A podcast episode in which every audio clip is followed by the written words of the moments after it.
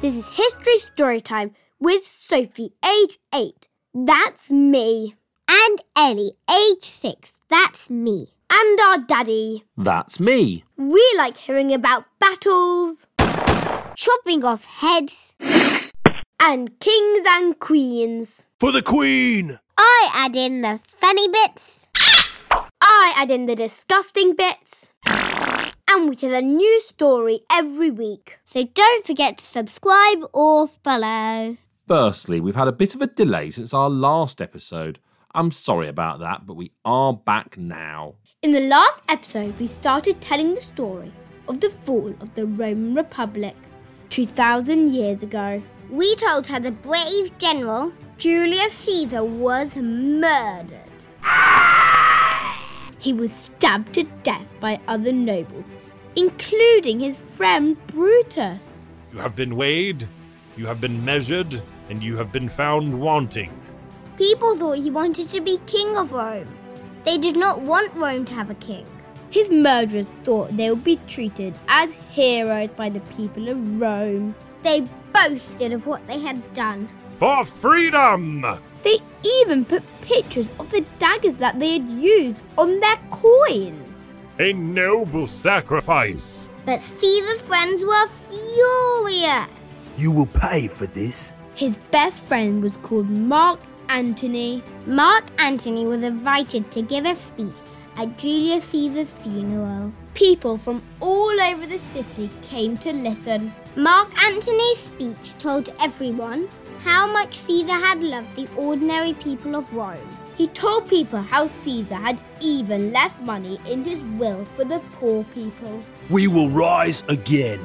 As the crowd got more and more angry, Mark Antony held up to the crowd Caesar's toga. This was the clothes that Caesar had worn on the day he died. It was torn with stab marks and it was covered in blood. Blood will pay for blood. The crowd were furious. They rioted through the streets. They went looking for the murderers of Caesar to try and kill them. I will have my revenge. Brutus and the other murderers escaped.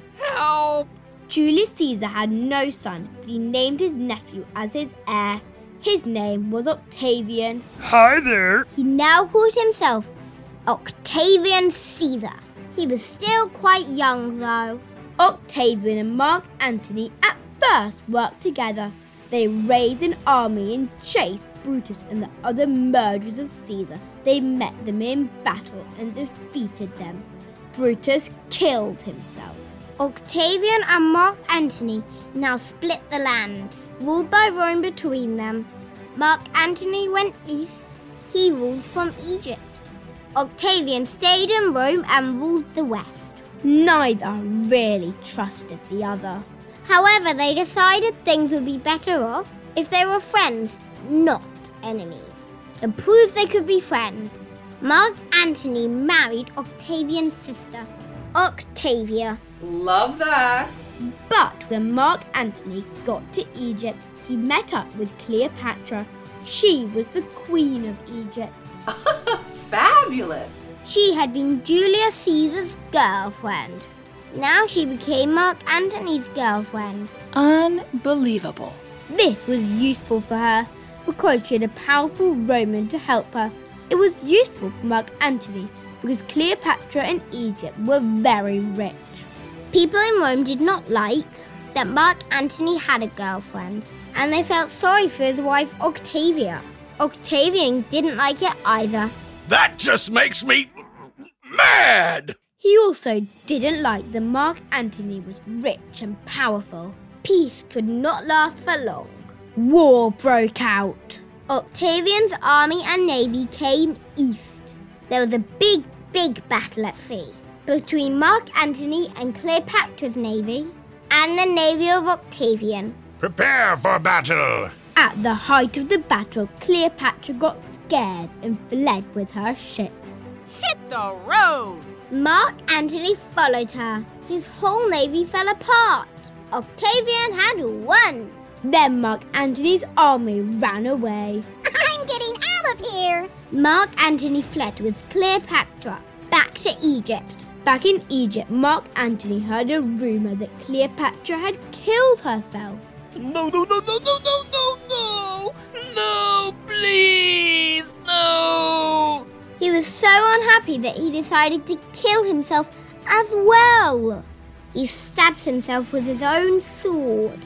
He did not die at that very moment.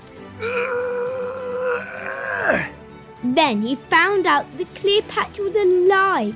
He was taken to her and died in her arms. Cleopatra then tried to make peace with Octavian, but he was not interested. So she killed herself by having a poisonous snake brought to her in a basket of figs. She let the snake bite her. And then she died. Now Octavian was the most powerful man in Rome.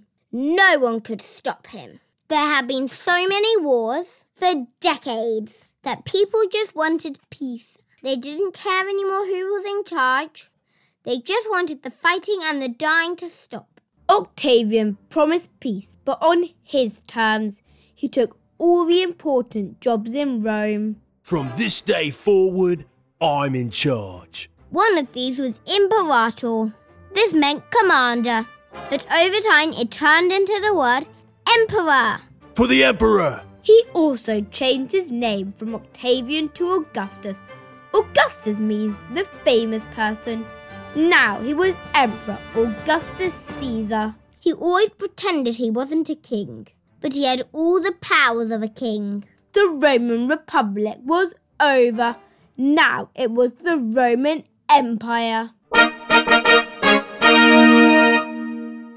If you like this episode, we also have an episode on Olivia, who was the wife of Augustus. And we have an episode all about Cleopatra. You might like to join our Patrons Club. There are exclusive episodes there. This week we have an episode about the Battle of the Atlantic in World War II. You can learn how the German submarines, called U boats, tried to win the war for evil Hitler. You can join at www.patreon.com forward slash history storytime.